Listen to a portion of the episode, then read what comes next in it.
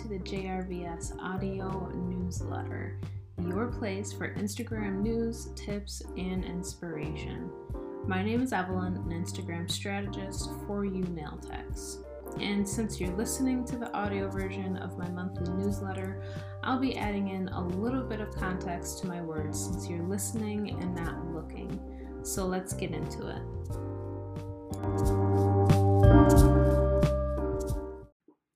So I am back to give you part 2 of how to create a flexible Instagram strategy. Now is a great time to grab your coffee or whatever you're going to join me with, because I'm going to do a brief overview of what we talked about last time.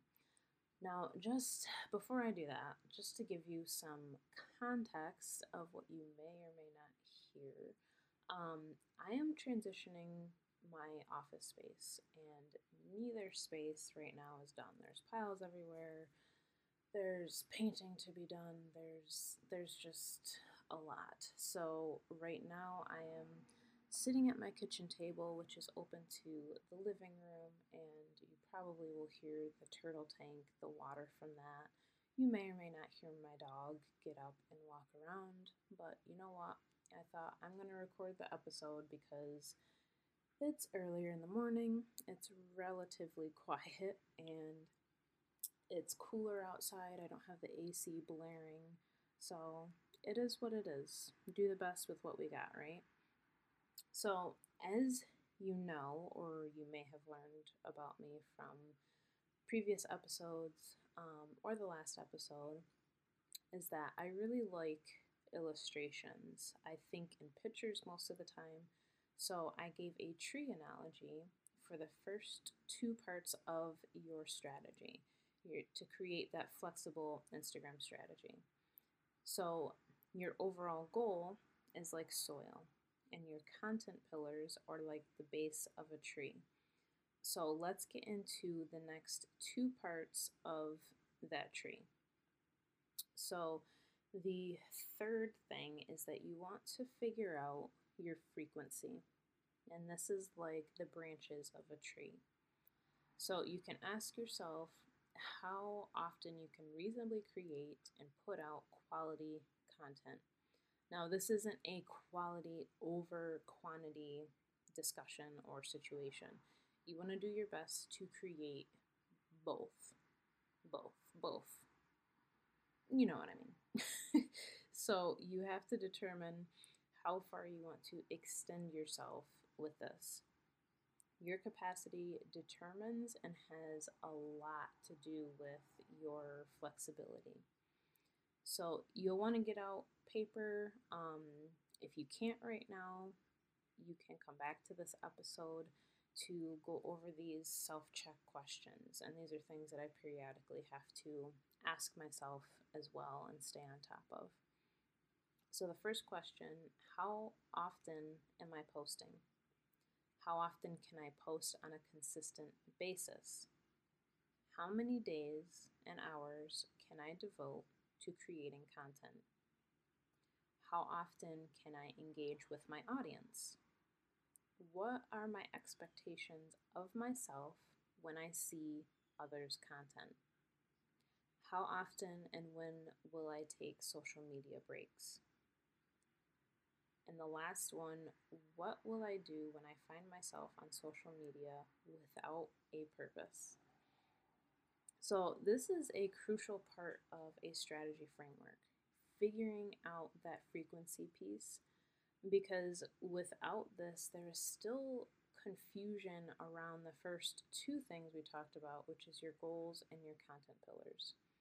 So it's great to know your overall goal. That's definitely going to help you have clarity, and having your content pillars established is going to help you be intentional with how you show up. So not figuring out that frequency and answering those questions we went over could result in unclear boundaries, and you may find that you need to outsource your content. That's an option to help you be flexible. But how much easier to do that when the first 2 things are established? And I know for myself, whenever I go outside of my personal social media boundaries, I feel it because now I've taken time away from something else. So if you feel that your boundaries are a little bit unclear, you may notice that you start to feel burnt out because you're not planning your time accordingly, or you're putting too much pressure on yourself to do things exactly how you did them a month ago, 6 months ago, or a year ago. And you may find yourself getting lost in everyone else's sauce instead of staying true to your own. And this could make you feel inflexible, basically. So some people have teams to help them, and that's a very important piece of information to keep in mind. Take that into consideration with your own personal circumstances as a beauty brand.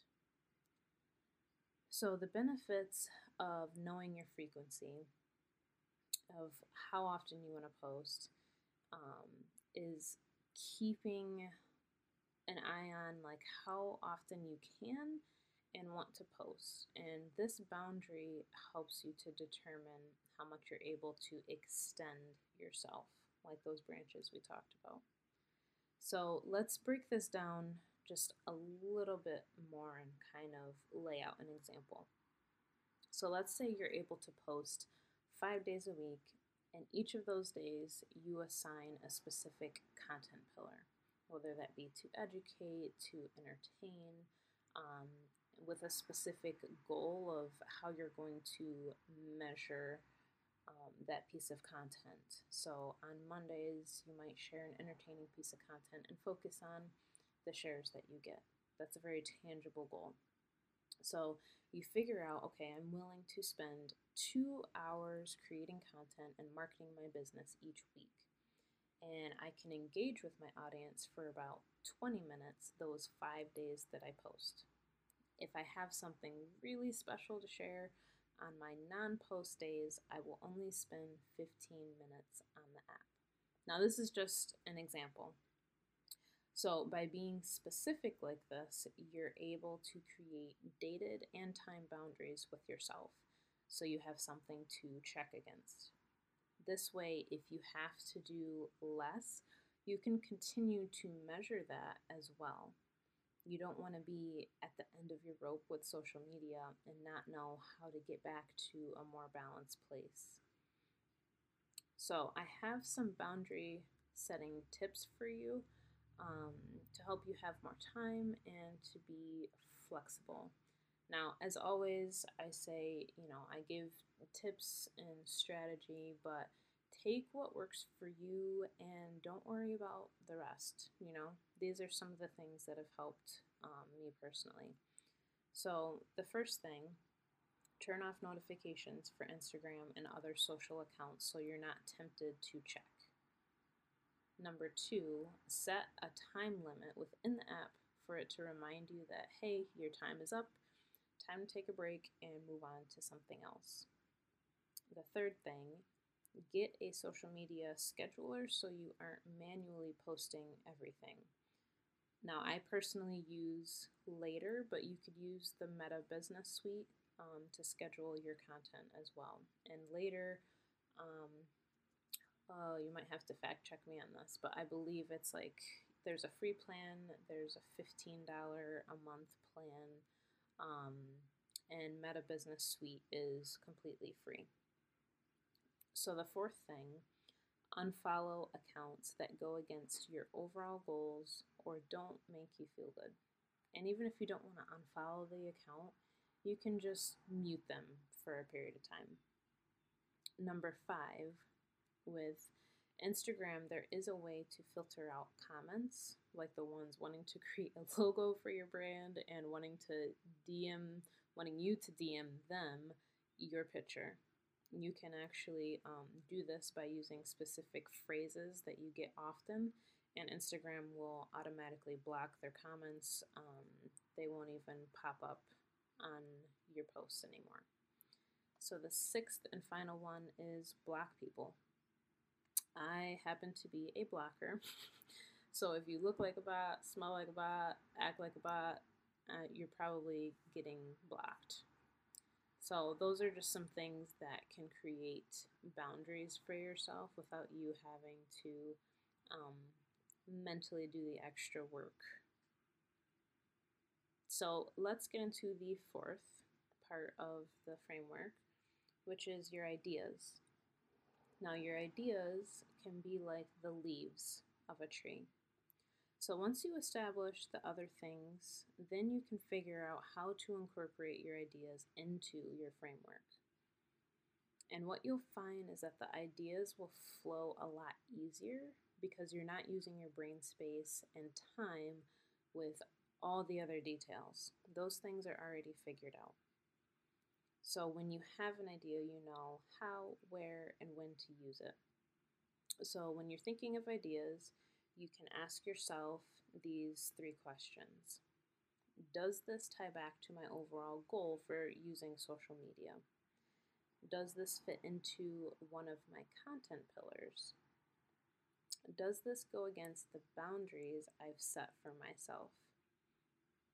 Now, it may seem like more work at first to establish all these things, and it is in a way, but it saves you so much frustration in the long run.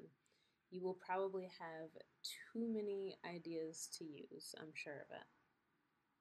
So I hope with what we went over in part one and in this part two episode, you're able to craft your own flexible strategy that works for you, that you can continue to adjust over time. So thank you so much for listening, taking notes, following along, and I hope you have a rosy rest of your day.